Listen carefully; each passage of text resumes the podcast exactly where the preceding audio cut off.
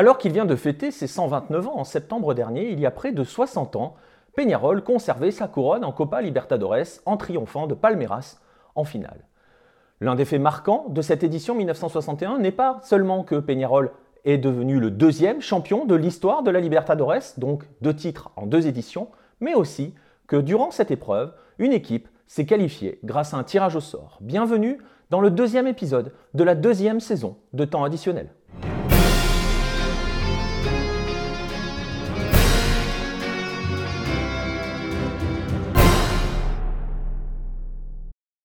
Le mardi dix-neuf avril mille neuf cent soixante, jour de la commémoration de l'arrivée des Treinta y Tres Orientales, les hommes qui vont débarquer en Uruguay et conduire au processus d'indépendance du pays, Peñarol et Jorge Wilstermann pénètrent sur la pelouse du Centenario, un Centenario qui a fait le plein de trente-cinq mille spectateurs, pour ce qui est le premier match d'une toute nouvelle compétition, la Copa Campeones de América. Elle ne s'appelle pas encore Copa Libertadores, mais cette épreuve voit donc est la première épreuve opposant les clubs champions d'Amérique du Sud.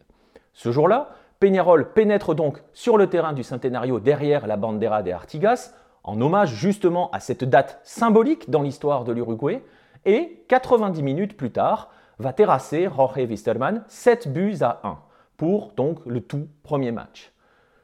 Deux mois plus tard, Peñarol sera sacré champion, il remportera la première édition de cette compétition. Près d'un an plus tard, Jorge Wilstermann est de retour sur la ligne de départ de la Copa Campeones de América, donc future Libertadores. Wilstermann vient de décrocher son quatrième titre de champion de Bolivie consécutif, il est le géant local. Pour preuve, six de ces joueurs feront partie de l'équipe nationale bolivienne qui va décrocher la Copa América de mille neuf cent soixante-trois au Félix Capriles de Cochabamba, l'antre de Jorge Wilstermann.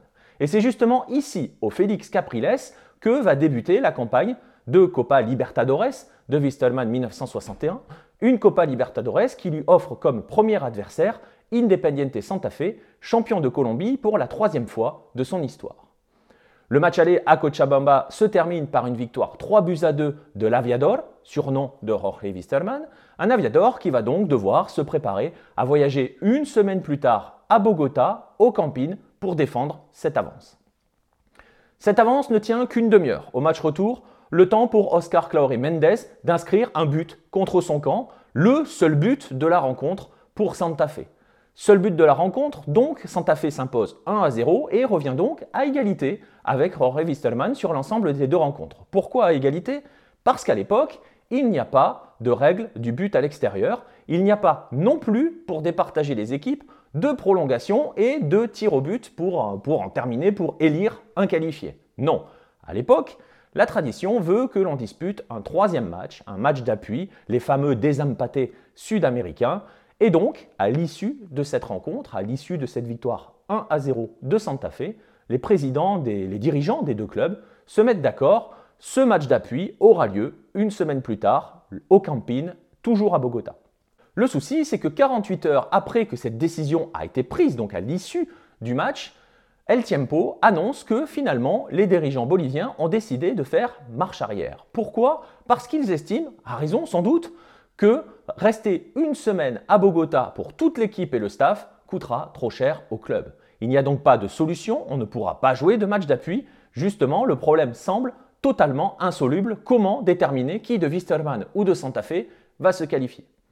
C'est alors que les dirigeants des deux clubs vont trouver un moyen original et donc unique dans l'histoire de la Libertadores. Ils vont procéder à un tirage au sort. Celui-ci a lieu au siège de l'A D Football, le nom de, à l'époque de la Fédération colombienne de football.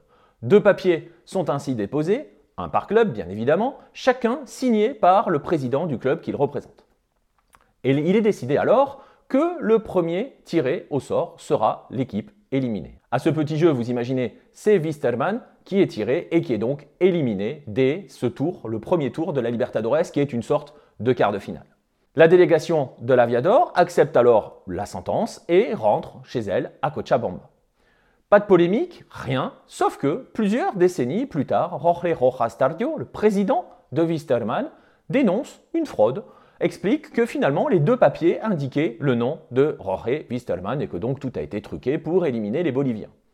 Bien évidemment, il sera totalement impossible de vérifier ces faits, le temps ayant coulé depuis, hein, on parle de plusieurs décennies après les faits, hein, pour les déclarations du président Wilstermann. Ce que l'on sait, c'est qu'alors, à l'époque, un an après Millonarios, Santa Fe devient le deuxième club colombien à se hisser en demi-finale de la future Copa Libertadores.